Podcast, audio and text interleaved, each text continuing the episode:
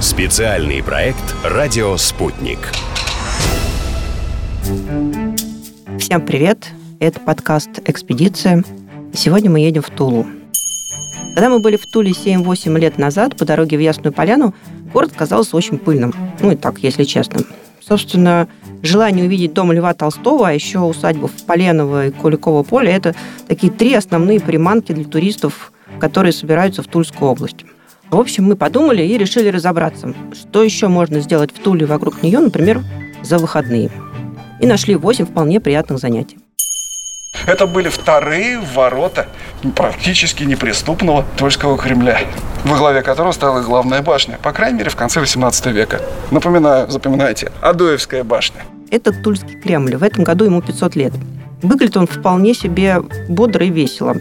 Его покрасили, отреставрировали, завели новые газоны, лавочки. В общем, все там сейчас хорошо. Кремль готов встречать всех-всех любителей селфи.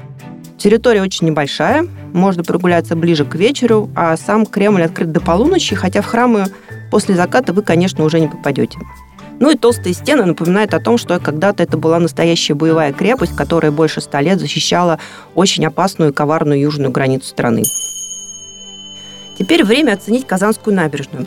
Туда можно попасть прямо из Кремля. Три года назад на месте набережной был пустырь, который забрал город, пригласил московского архитектора Олега Шапира.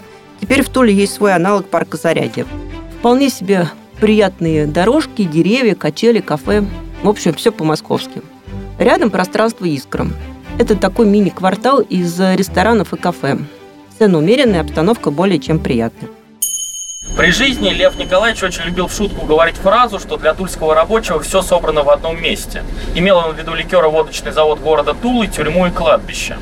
Все это действительно находится в пешей, очень близкой доступности друг от друга. Ну а красное здание я вас попросил посмотреть и зафиксировать. Это как раз корпуса бывшего ликеро-водочного завода города Тулы. Это Юрий, чудесный тульский экскурсовод. О Толстом в Туле любят вспоминать и говорить. Все-таки ближайший сосед – а еще в Туле можно отправиться назад в СССР. Почти все названия улиц сохранились советские. В 90-е Тула входила в так называемый «красный пояс России». Здесь голосовали за коммунистов. Поэтому что-то менять ничего не спешили. В общем, так и остались проспект Ленина, главная улица города, улица Советская и улица Первомайская. А в самом центре города, угадайте, традиционный памятник Ленину. Стоит высокий Ильич и показывает рукой на храм, который ровно напротив. Яблоки запекаются, остывают, протираются. Сутки только вот сушка пластов от 20 до 24 часов. А еще в Туле нужно купить белевскую пастилу.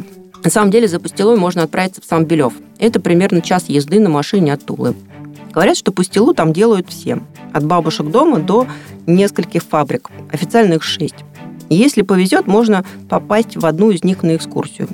Да, пастилу делают вручную. Сначала яблоки запекают, и превращают их в пюре.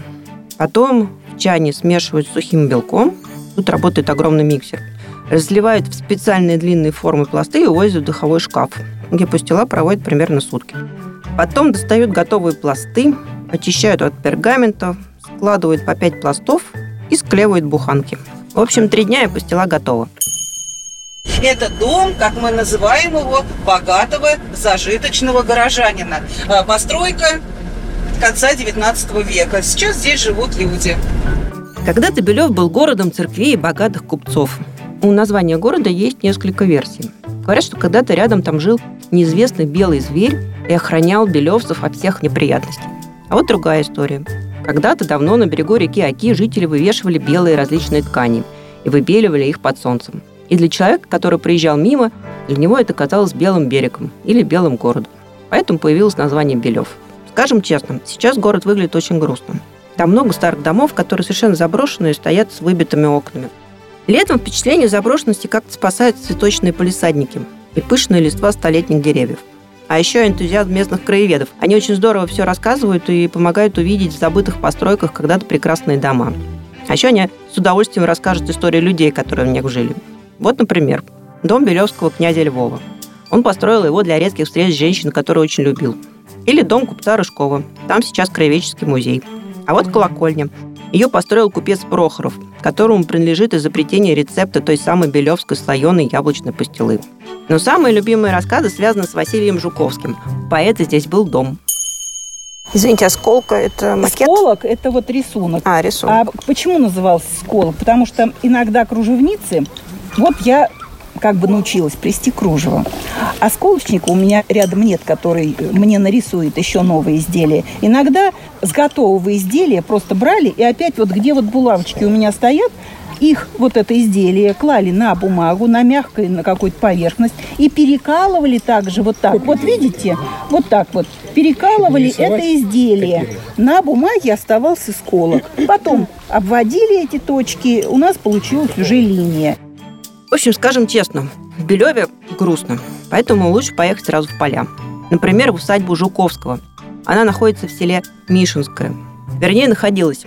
Небольшой спойлер самого дома, где родился Василий Андреевич Жуковский, давно нет. Он был разрушен еще во время войны.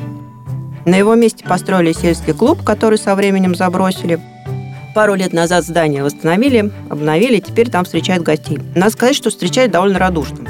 Если заранее предупредить о приезде, то вас прокатят на повозке по местному лугу. А еще отведут на кухне, покажут, как запечь яблоки с медом. Дадут перо с чернильницей. А еще покажут, как плести белевское кружево и крутить прялку.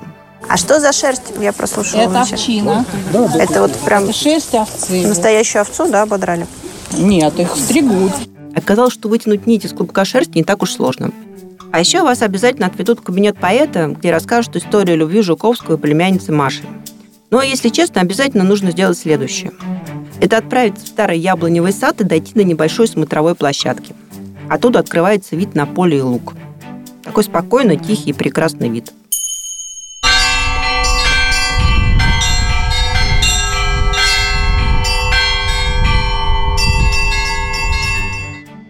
В Белеве находится Спасо-Преображенский мужской монастырь. Он восстановлен и действует. Если повезет, вам разрешат подняться на колокольню по старым высоким ступеням и узкой винтовой лестнице. Позвонить в колокола. Монастырь стоит на берегу Аки с прекрасным обзором вокруг. Во время войны его заняли немцы и просидели там три месяца. Гильзы от пулемета находят до сих пор. Но лучше всего вид на монастырь открывается с другой стороны поля, по дороге Свято-Веденский, Макаревинский, Жабынский монастырь. Это где-то полчаса езды от Белева. На небольшой горке от- напротив монастыря источник. Туда приезжают местные за водой. А еще там есть дуб, которому целых 600 лет. Многие спрашивают о названии. Тут все просто. Жабынь от слова «жабы», которые жили в местных овражках. На территории монастыря пруд, поле со свеклой и капустой, обязательно яблоневый сад. Вечером тихо и спокойно. Специальный проект «Радио Спутник».